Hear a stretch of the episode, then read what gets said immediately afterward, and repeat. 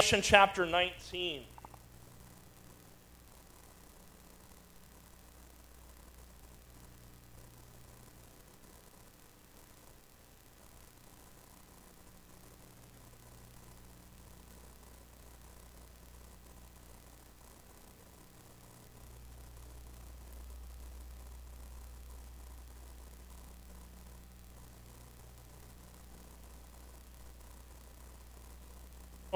That's why we act.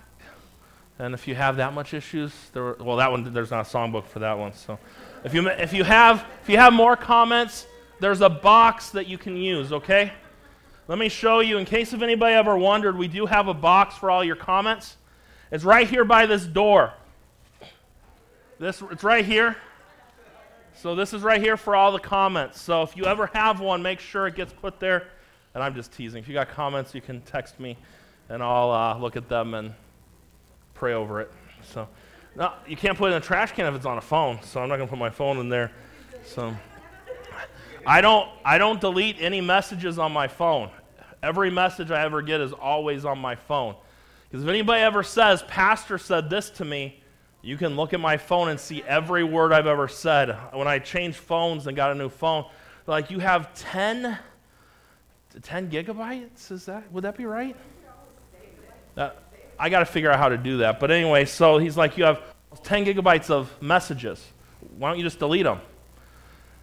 My phone's got 64 gig on there, and I don't even use 25 of them. So they can just stay right there. And I do that on purpose. There's a reason behind it. Because I've had people a few times say, Pastor, remember how you told me this? Did I? Yeah, we were texting. All right, let's go back and look and see what I said. And so and then I'm like, oh, yeah, I did say that. My bad. And then it's right there in front of me so we can see that. But a couple of announcements that we'll run through. This Sunday, I'm excited for our Harvest Festival. We have right now tickets online that have been free tickets that people have gotten. There's about 250 right now. And that's and then we should have a great crowd here Sunday night. I want to encourage you to, um, if you are helping in an area, make sure you're here to help. And we need to pray for God to work. And the whole reason of it is to give the gospel out. And we're going to do something different this year that we've never done before.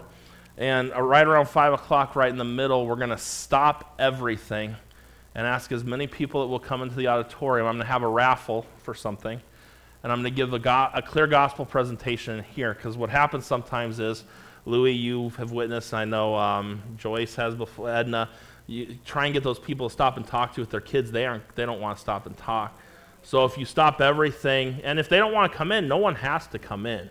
But if I can get them in here and give a clear gospel presentation and take 10, 15 minutes, we'll open everything back up. But I think it'd be a great way to help that. Last year, when we did, and just so you know, it's coming up before too long, our turkey giveaway and grocery giveaway.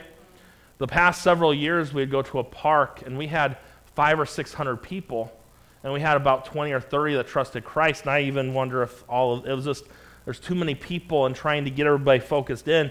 So this last year we had everyone come to church.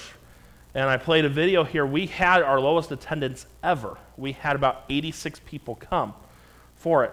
But we had over 40 trust Christ as their Savior. And I know for a fact that they got a great gospel presentation. And the spirit was just completely different. That's why we're going to do it here again. Because if you can get them out of the element for a minute and get them to hear the gospel and get their attention for a couple of minutes. So we're going to try it this year with the fall fair and see how it goes. And so I looked, thank you to everyone who's brought candy. Uh, there's been a few people ask me, could we use more candy? I really don't think there's ever enough candy. And so I would much rather, you know what I would not like to have happen? We have 300 people show up, and I bet we'll have three to 400 when it's all said and done. Hate for all those people to show up and be like, oh, the game's got to close down. We only lasted a half hour because there's not enough candy. I'd much rather at the end have to say, all right, teachers, give these out in your classes because we have a little bit of extra candy. Or else, church, here's some candy, and, you know, do that or whatever. And, uh, Pastor, here's a bag of Milky Ways for you. Thank you, thank you. And, uh, but, um, so if you would like to bring more candy, we could use just a little bit more. That would be a great thing. And then um, some of you, it's funny, a lot of people, on Friday night, I mentioned a few weeks ago, and there's a flyer in the foyer about a date night activity. And so, for some reason, several people thought that it was here and we were doing it here. because of all that's going on, we I'm not like we don't have anything going on here with it. There's a church, it was First Baptist in Pomona, it's Purpose Church now. They have a marriage comedy night, and they got two Christian comedians. I've watched them on YouTube to see, because you hear Christians sometimes and you think, does that mean that they're clean or not? And they're very clean. It'll be a fun evening. If you are interested in going, it will not be here. It's in Pomona at First Baptist there, or Purpose Church. It's on Garey, I believe. But there's a flyer in the foyer. You go online and buy your own ticket.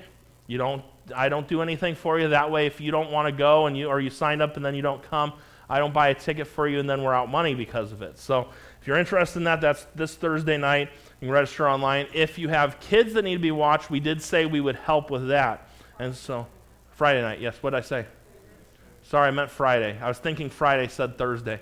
Don't you hate when your brain thinks one thing and your mouth says something else?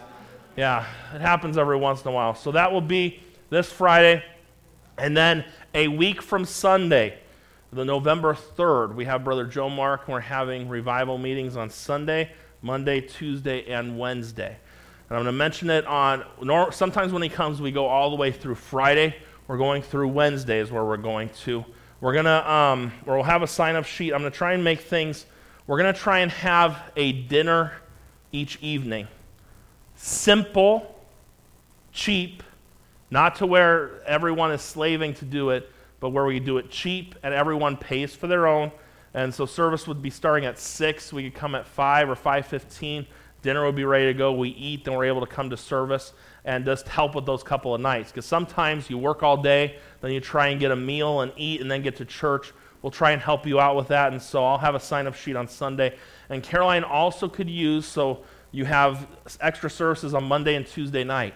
So on Monday and Tuesday night, we need a few nursery workers. So if you're able to help with that, that would be great. And if you can help with the nursery, see Caroline. And uh, whenever I just watch the kids, I just lock them in a room and sit outside and just stick my head up to the door and just listen. And as long as they're fine, it's all good. Revelation chapter 19 tonight is where we are. And everyone's got an outline that needs one. I'm going to steal an outline from you down there just so I can make sure I stick on point. Sometimes I get off on a rabbit trail or something and I got to find my way back. And having two separate things sometimes helps. We've been going through and talking about biblical prophecy and talking about the way the Bible says it. A lot of people have a lot of opinions. Do you need another copy right there? Russ needs one right there. A lot of people have a lot of opinions about biblical prophecy and I'm trying to go through and give you what the Bible says. And we're not going into details about, you know, the toes in Daniel, the 10 toes, and what the toenails stand for, and all those things. We're sticking, the, we're not going that deep into it. But we start out, the next event to take place is going to be the rapture. At some point, Jesus is coming, and he's going to gather his children home. We're going to meet the Lord in the air and be with the Lord forever, starting at that time. When we meet the Lord in the air, and He's going to come, His coming, you got to understand, His second coming, you could almost split it up into two separate events because the rapture, He does not come to earth. We meet Him in the air.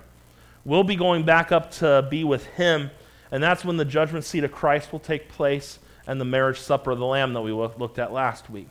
Here on earth, during the time of the tribulation, there will be seven, a seven year period that takes place.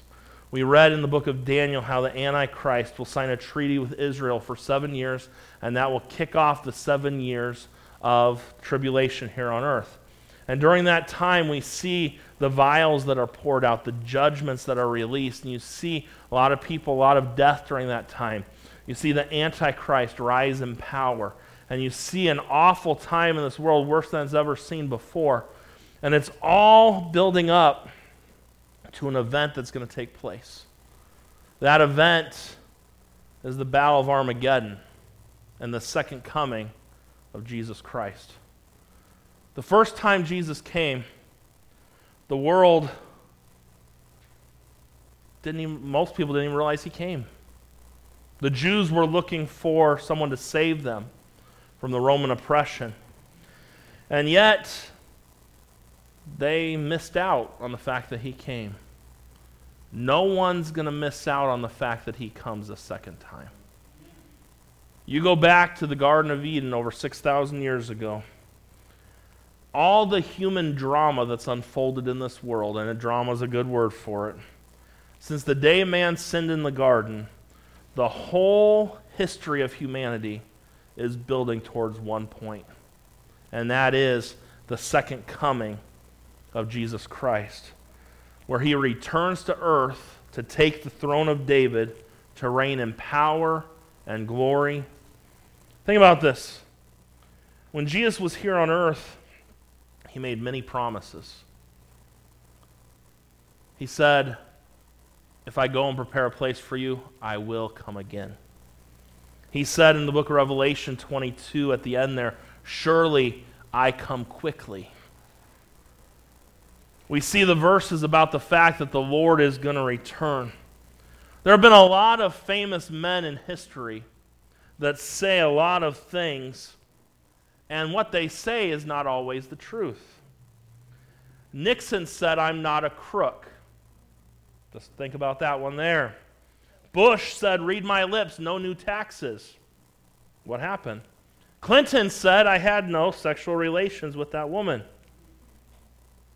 We're not going to get into our latest set of presidents because we could do go through some other things. The gist of it is men say a lot of things, and men don't tell the truth often when they say things. What I want you to understand tonight as we look at this passage of Scripture, as we've looked at the Bible, we got to understand something. Jesus is coming again. The day is coming, and some people look and say, Well, he said he's going to come. When's he going to come? He's going to come when it's time for him to come. One thing I can be assured of tonight I don't trust what men say, but I can tell you this if Jesus said he's coming, then guess what? He's coming. I want to take a little bit of time tonight and talk to you about the King is coming. Number one, we see his coming will be visible. You're there in chapter number 19 of Revelation. I want you to look with me down at verse number 11. So last week we looked at the marriage supper of the Lamb. That takes place the first part of chapter number 19. And we see in verse number 11 it says, And I saw heaven open, and behold, a white horse. And he that sat upon him was called faithful and true, and in righteousness he doth judge and make war. Now, Jesus, the first time he came to earth, he was a baby in a manger. Look at how the Bible describes him here in verse number 12. His eyes were as flame of fire, and on his head were many crowns, and he had a name written that no man knew but he himself. And he was clothed with a vesture dipped in blood, and his name is called the Word of God. And the armies which were in heaven followed him upon white horses, clothed in fine linen, white and clean. And out of his mouth goeth a sharp sword that with it he should smite the nations, and he shall rule them with the rod of iron. And he treadeth the winepress of the fierceness and wrath of Almighty God. And he had on his vesture and on his thigh a name written King of Kings and Lord of Lords. And I saw an angel standing in the sun and cried with a loud voice, saying to all the fowls that fly in the midst of heaven, Come and gather yourselves together unto the supper of the great God. Remember, I told you there are two suppers that take place the marriage supper of the Lamb, that's where you want to be. But there's also this supper of the great God, where all the fowls of the air are called to eat up the carcasses of all the dead bodies that Christ takes care of at the battle of Armageddon. Verse number 18 tells us that ye may eat the flesh of kings, and the flesh of captains, and the flesh of mighty men, and the flesh of horses, and of them that sit on them, the flesh of all men, both free and bond, both small and great. Verse 19 says, And I saw the beast and the kings of the earth and their armies gathered together to make war against him that sat on the horse and against his army. And the beast was taken, and with him the false prophet that wrought miracles before him, with which he deceived them that had received the mark of the beast, and them that worshipped his image. These both were cast alive into a lake of fire, burning with brimstone. And the remnant were slain with the sword of him that sat upon the horse, which sword proceeded out of his mouth, and all the fowls were filled with their flesh. Unlike the rapture, at the rapture, no one's going to know why people disappear. There's going to be ideas. It had to be the global warming. It just took out a bunch of people. Where did they go? you know, one person was spraying that aerosol can. Next thing you know, they're gone. And the people would have been more careful with this. Or there's some, someone's got this or that. There's going to be some, because the Bible says that the rapture's like he comes as a thief in the night. Jesus will come and steal away his bride and take them to heaven. But when Jesus returns the second time in power, everyone will know that he's here. And I want you to see what the Bible says about Christ at this time. Letter A, we see underneath number one, we see the appearance of Jesus. The appearance of Jesus. We see several things about his appearance here at his second coming. Number one, underneath that, we see his nature. Verse 11 and 12 And I saw heaven open, and behold, a white horse, and he that sat upon him was called faithful and true and in righteousness he doth judge and make war. His eyes were as the flame of fire, and on his head were many crowns. And he had a name written that no man knew but he himself. From this description, it sounds a little differently. And she brought forth her firstborn son, and wrapped him in swaddling clothes, and laid him in a manger, because there was no room for them in the inn. That sounds a little different than who's coming at the second coming. His nature underneath that, we have a little letter A. He is full of glory. The Bible tells us here that Jesus wears on his head many crowns. You see that there in verse number 12? And on his head were many crowns. Now, hold, now do you have Revelation chapter 6, verse number 2 on there? No? Okay, hold your place here and go back to Revelation chapter 6 for a minute.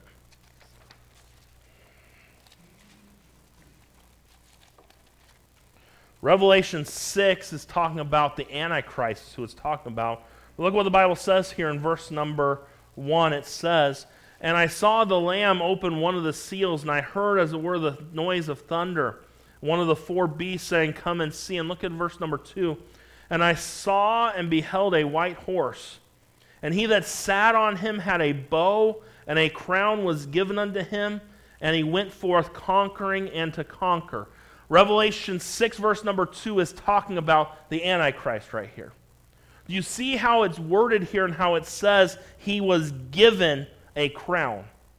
The word here for this crown is kind of like a victor's crown. The word Stephanos Literally, it was an olive leaf crown that were given to victors at the Greek Olympic Games. That's it's basically, he was given a crown to wear during that time. Now, you go back with me to chapter number 20, and you see uh, chapter 19 here, and it says, And on his head were many crowns.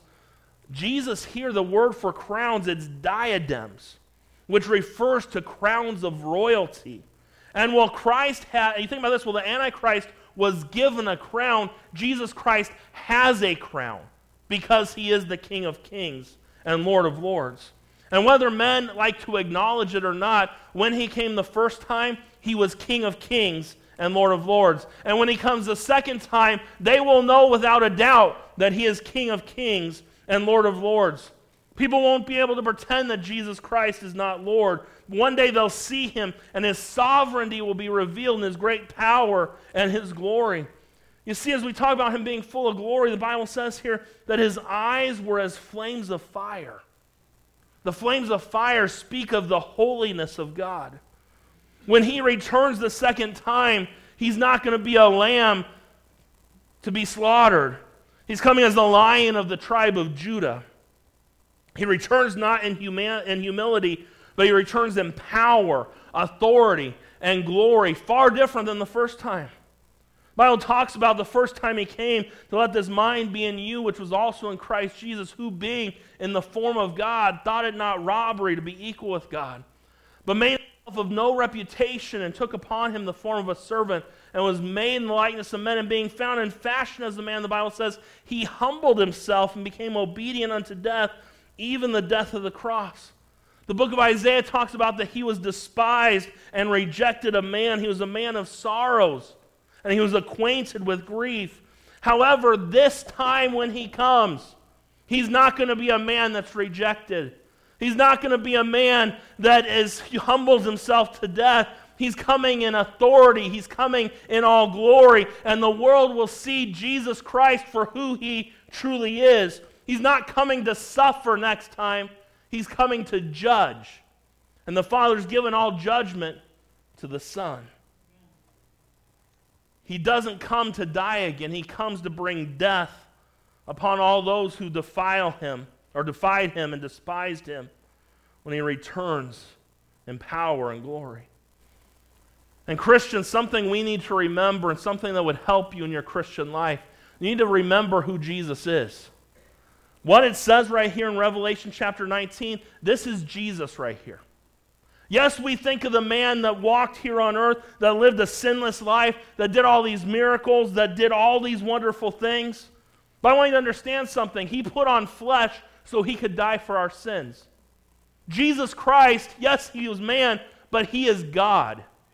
Just as much as God the Father is God, Jesus Christ is just as much God. And there's no doubt about it, and he is full of glory. And if we could get a hold of this today, we should worship him that way. He deserves our praise. He's the lion of the tribe of Judah. We see here, letter A, we see he's full of glory. Letter B, he is faithful and true. I'm sure that for many that have looked or have thought that Jesus, why hasn't he come and why has he never returned? I want you to understand something. He's faithful and he's true. He will keep his word forever. What he says he will do, guess what? He is going to do. Go with me to. This isn't in the notes. Let's go to 1 Peter. Let's go there. Say which chapter, I'll tell you in a minute. And once you get to 1 Peter, I want you to go to 2 Peter with me. 2 Peter 3. I found it. This second epistle, chapter 3, verse number 1 Beloved, I now write unto you in both which I stirred up your pure minds by way of remembrance, that ye may be mindful of the words which were spoken before by the holy prophets and the commandment of us, the apostles of the Lord and Savior Knowing this first, look at verse number three, that there shall come in the last days scoffers, walking after their own lusts, and saying, Where is the promise of his coming? For since the fathers fell asleep, since the fathers died, all things continue as they were from the beginning of creation. For this they willingly are ignorant of, that by the word of God the heavens were of old, and the earth standing out of water and in the water whereby the world that then was, being overflowed with water, perished. Talking about Noah and the flood. But the heavens and the earth, which are now, by the same word are kept in store, reserved unto fire against the day of judgment and perdition of ungodly men. But, beloved, be not ignorant of this one thing that one day is with the Lord as a thousand years, and a thousand years as one day. You know, it's a great thing, Barbara, to celebrate 80 years of living, right? That's not even an hour or so to, to God by the time it's all said and done. Bible says, look at verse number 9, the Lord is not slack concerning his promise. What promise? That he's coming again. As some men count slackness. Why hasn't he come yet? Why? Look. He's long suffering to usward, that not willing that any should perish, but that all should come to repentance. But the night of the Lord will come as a thief in the night. And we see the Bible talks about here, he's coming. And he's faithful, he's true. And just like the Antichrist and all other world leaders rise to power riding the back of false statements, the Antichrist will say, Israel will give you a peace treaty for seven years, and I'll help you, and there'll be peace in the Middle East. There will not be true peace. And the Antichrist says those things, rise into power, and he's going to lie about it. One thing we see and we know about our Lord tonight that he's faithful and he's true. And when it comes to what his word says tonight, Christian, he's faithful, he's true. You might say, Pastor, you're a little bit more animated tonight on a Wednesday night. I'm probably more tired this Wednesday night than the past three combined. But when you talk about the second coming of Christ, How can you not be excited for that day? He's faithful and he's true. Let her see. We see he fights in righteousness. Look at verse number 11 of our text. It says, And I saw heaven open, and behold, a white horse. And he that sat upon him was called faithful and true. And look at this, and in righteousness he doth judge and make war. All down through history, there have been wars. Many have fought wars for very foolish, selfish reasons. In fact, you want to understand something about war in general. Where does war come from? The fact that we are all sinners. That's where war comes from. You say, Are you against war? No, I'm not, because there's a time that there needs to be. And we saw that with Israel, and, I'm, and they needed to. Aren't you glad for America and the freedoms that we have today that there were some that would stand up in the Revolutionary War and stand up for our freedom? And shame on us today to be backing down from what our Constitution, our Bill of Rights, and what our forefathers tried to set up for us. And what we're trying to do is we're trying to go back on all the things that was set up for us back in those days. And we got to be very careful. We don't need to go back to that. We don't need socialism today. We don't need, and I could go through a list of all these things, but we'll save that for another time. This is about Jesus and his second coming. Well, what I want you to understand is this people try in, in war try to put themselves in position and to be lord over people and then people stand up and say no you will not reign over us and war breaks out when jesus comes and the battle that takes place this is not like that way. Jesus wages war, a righteous war. His cause is a just cause. He fights the battle of the Lord. We may like to think of Jesus as a man of peace, and he is the Prince of Peace. But I would like to also tell you something tonight that God is also a man of war. And that's what the Bible makes clear in Exodus chapter 15 verse number three. And certainly God will pursue peace. But if man will not repent, at some point God will step up and do what needs to be done. You see, he fights in righteousness. He will not allow unrighteousness and sin to go unchecked. We look in our world like, it seems like bad that the devil's getting away with all these things and wickedness. People just get away with murder in this world. Oh, that day's coming. You reap what you sow. He fights in righteousness. Number two, we're talking about Jesus here, and we see, as we're looking here at the appearance of Jesus, number two, we see his names. Look at verse number 12 and 13. At the end of verse number 12, it says, And he had a name written that no man knew, but he himself. And he was clothed with a vesture dipped in blood. And his name is called the Word of God. And he had on his vesture and on his thigh a name written King of Kings and Lord of Lords. When the Lord Jesus Christ returns, three new names are attached to him. And these names reveal much about his character and his person. Letter A, we see the name of mystery. The Bible tells us that Jesus has a name written on him that no man can know but he himself. People have tried to figure out, and there are so many commentaries out there. What is this name? You're not going to know. Say, Pastor, what is this name? No man knows. My guess would be, my guess, that because we truly don't understand who he really is, that's why we don't know the name. Because we don't fully comprehend who Jesus really is. Because if we did, our lives, we would live them so differently. We would do so many things different than what we do. But he has a mystery name. Some say that it's a mystery name because those that he's fighting have not trusted in him as their Savior. Whatever the case is, we know it's a mystery name. Letter B, we see a name of ministry. He's called the Word of God. This is the name of his ministry. Ever since God stepped on the scene, Ever since that time, Jesus has ministered through his word. Let there be light. He spoke this world into existence. In the beginning was the Word, and the Word was with God, and the Word was God. He made the earth. He breathed life into man and gave them a living soul.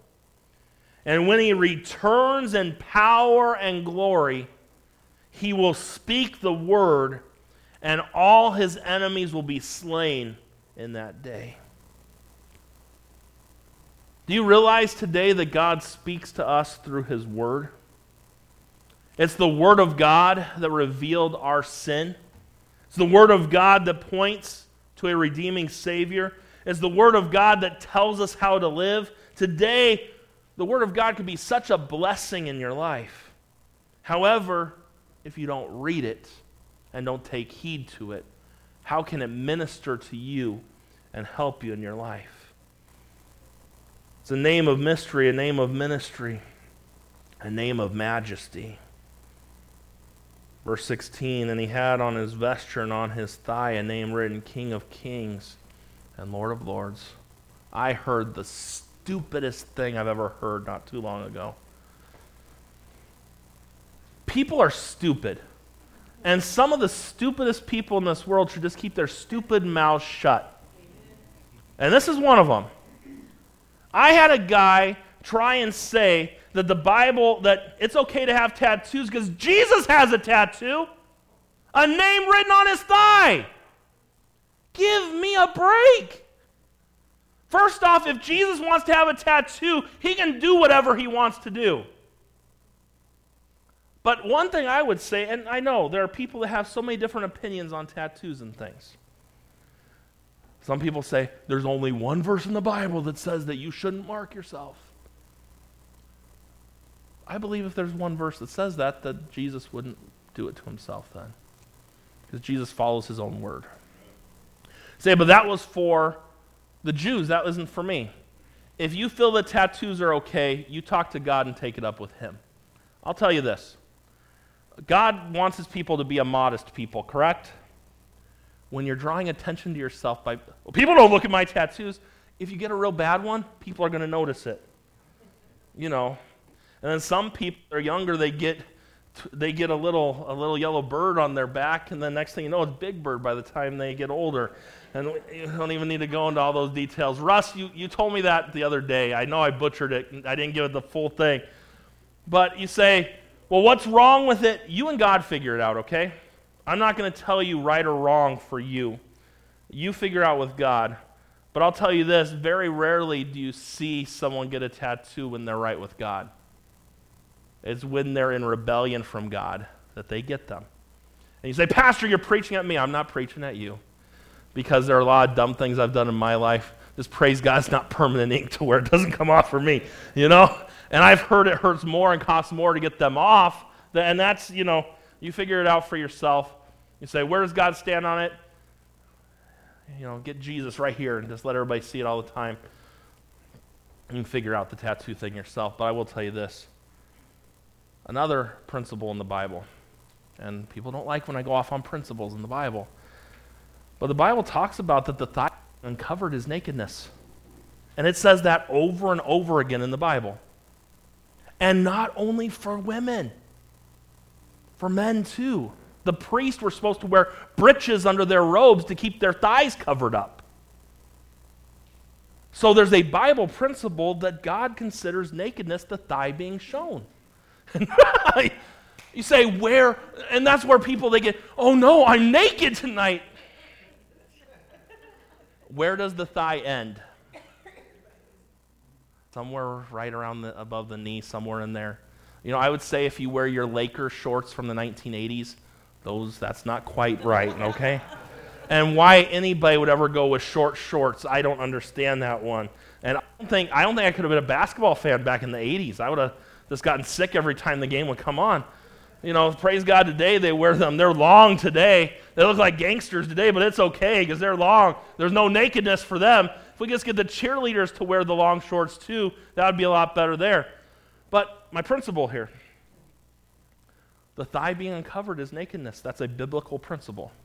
Say, I just don't know if I believe that. Then you go home and study it for yourself. You say, where, where do you draw that line? Where, where you, you talk to God and you figure out, can it be one inch above my knee? Does it have to be two inches below my knee? Some people get so stuck on so, it's like, do what's right, keep your thigh covered up, and love God. You don't do it because you're getting any closer to God or because God loves you more because you keep covered up. You do it out of love for Him and what He's done for you. If God considers something wrong, you do what's right for His sake. Peter, your shorts are just fine, okay? Don't worry, you're okay. In my eyes, you'd be okay. Well, actually, uh, no, never mind, never mind. I'm going to stay off of that one. Stay clear of that.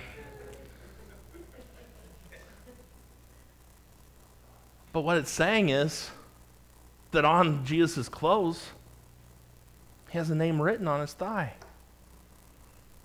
You know, people do things like that today, which is immodest.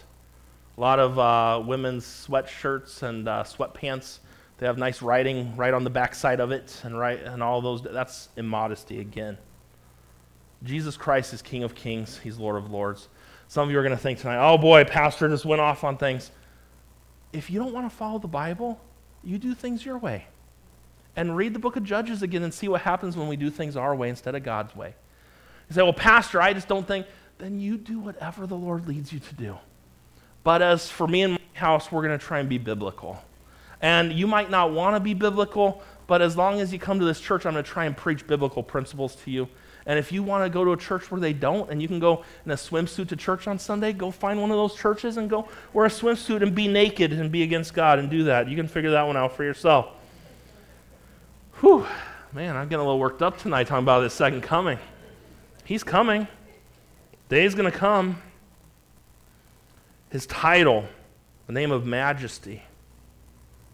You know, when Pilate put on top of the cross, this is Jesus, the King of the Jews. Was he mocking him? Was he being halfway serious? No one truly knows. But I will tell you this he's not just the King of the Jews, he was also the King and is the King of the Romans. He's the King of kings and Lord of lords. And someday, everybody's going to see him for who he is. He's King of kings and Lord of lords. And like it or not, and if this world, I don't care what this world thinks, there's no one greater than Jesus. The name of majesty. Letter B, back to the big letter B. Whew, where are we at on time? Wow, 724. Say, Pastor, we're supposed to be talking about the second coming of Christ, and you talked about tattoos, you talked about modest dressing, you talked about all these things, and you and you wonder. Never mind. Let's just keep on going. Here we go. Letter B. Letter B. You want a Bible preaching church, that's a part of it.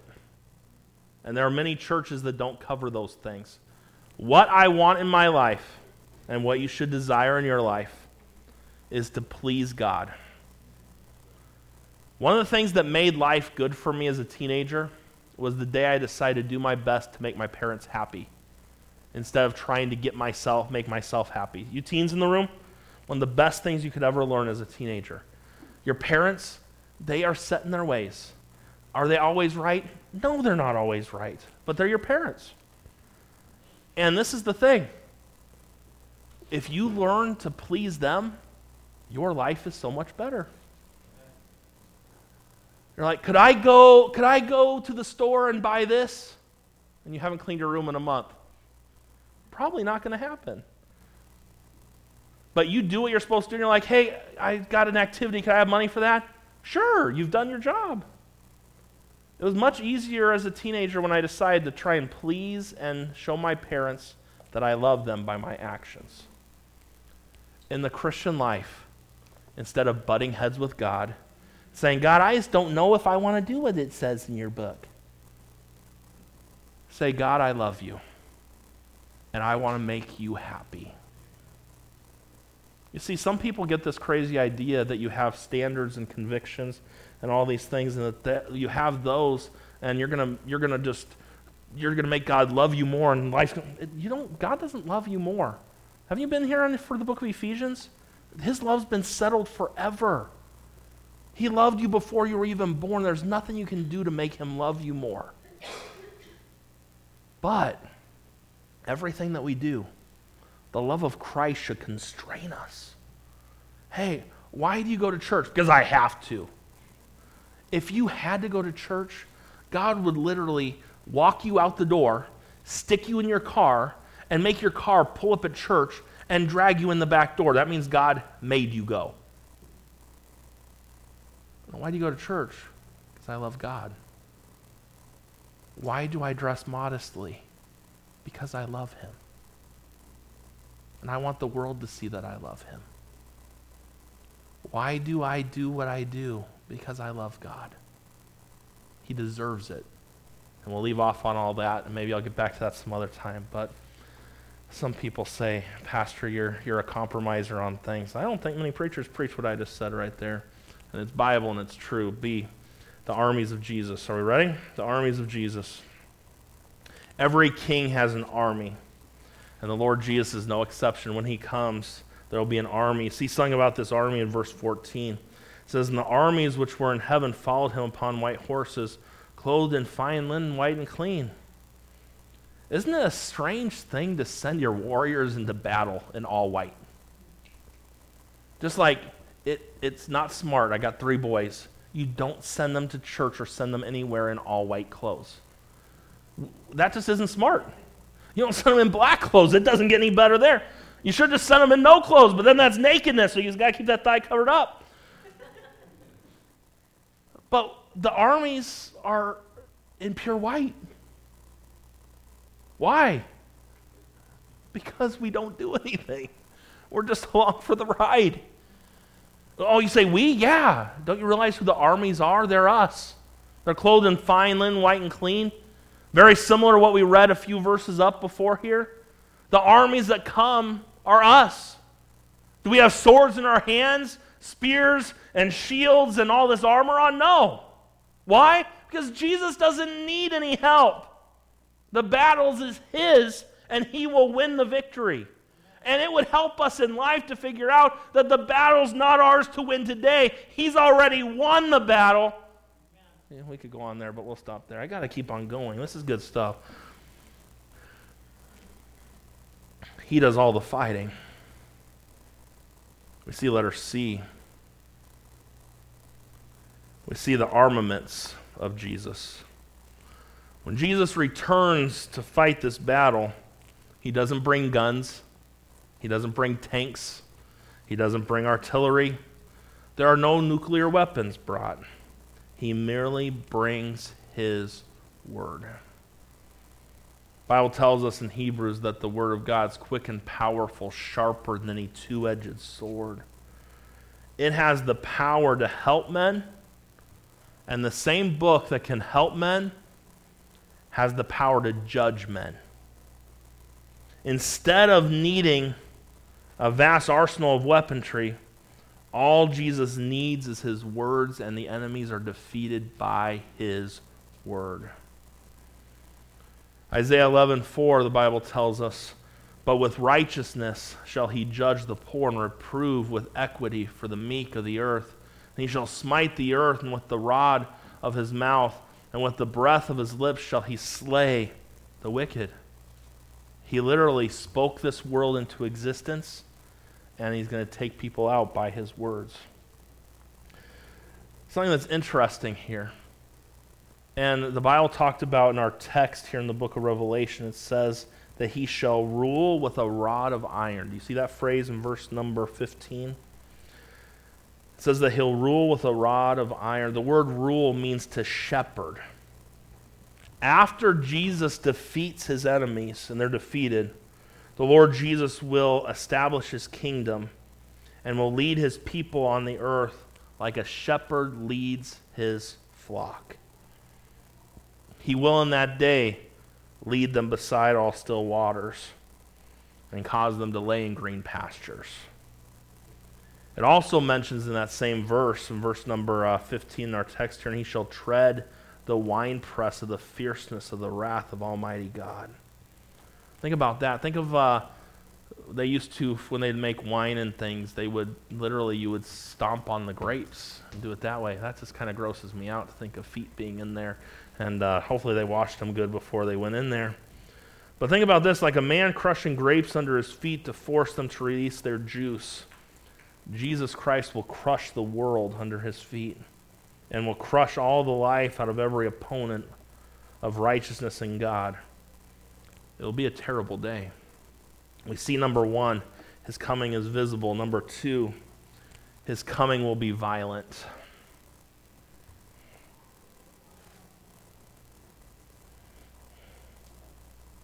His coming will be violent. We see letter A, and we saw it in verse 17 the fowls are to be called. The slaughter is so great that literally the birds are called to clean up the mess. Revelation 14:20 tells us that the blood will be to the horse's bridle. See that there, and the winepress was trodden without the city, and blood came out of the winepress even unto the horse's bridle. Think about a horse standing, a horse standing there. Where's the bridle go to on a horse?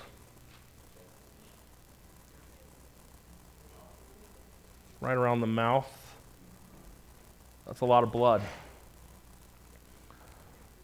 And you also see next week, I'll, I was going to do the calculation, I left it in my office. I'll bring out next week what 1,600 furlongs is. To a horse's bridle and 1,600 furlongs. I'll give you that total next week, how long that really is. We see the fowls are to be called, and then we see letter B, the flesh is to be consumed. Do you notice you could look at verse 17 and 18 and see the fact that it doesn't matter if you're a captain if you're a mighty man, if you're a king, if you're poor, rich, whatever the case may be,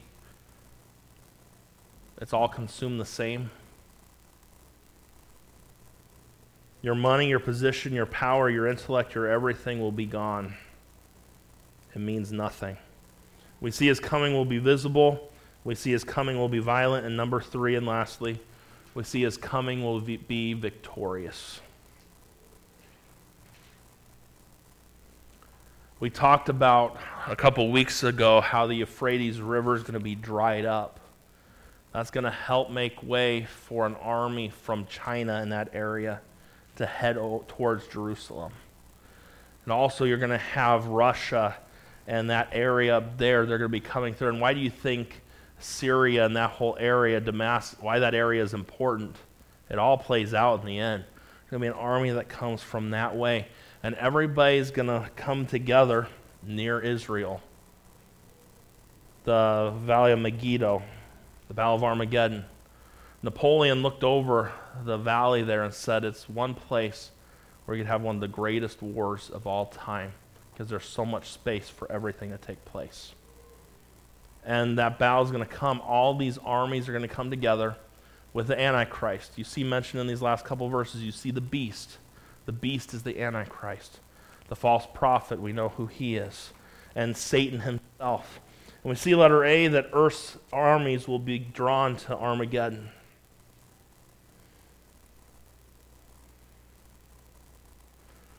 You see, what will happen is they're all coming for a battle, technically, with Israel. But what's going to happen is Jesus is going to be coming and all these people who haven't gotten along in a very long time are all of a sudden going to have one common goal to take out the one that's coming. His, he'll speak his word.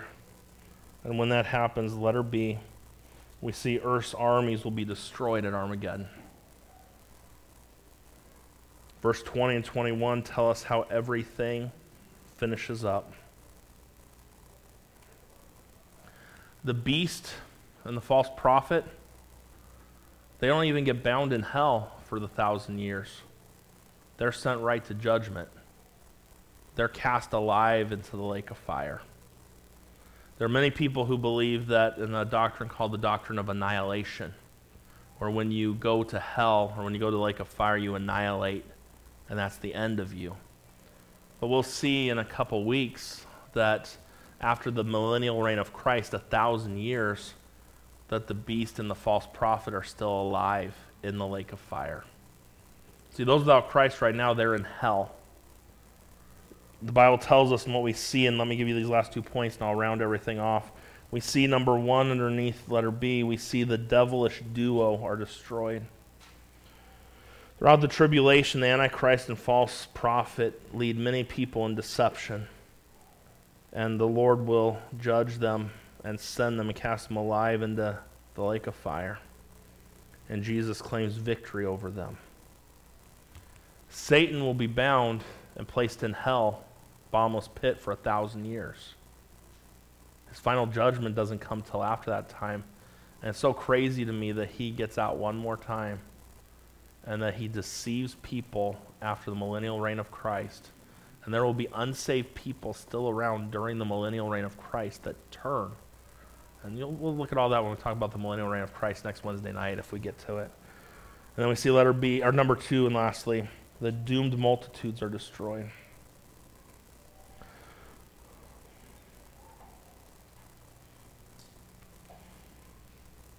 You know, we read these things, and what a day when Jesus comes again. This world's not ready for it. That's why it's important that we witness. It's important that we have our fall festivals that we do.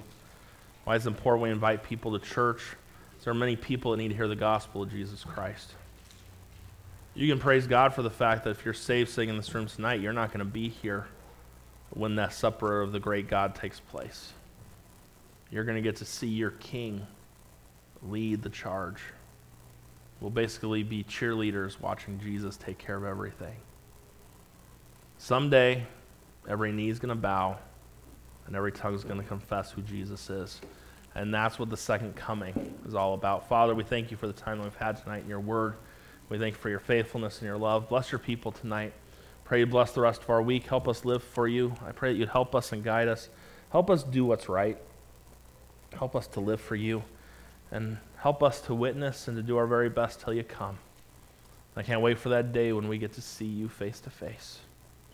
Can't wait for the day when this world finally will claim you to be God. You so deserve it. You've been so ridiculed. You've been so despised. You've been so abused. Can't wait for the day when you will be recognized for who you are. Help us live in light of who you are today and live for you. Bless the rest of our week. In Jesus' name I pray. Amen.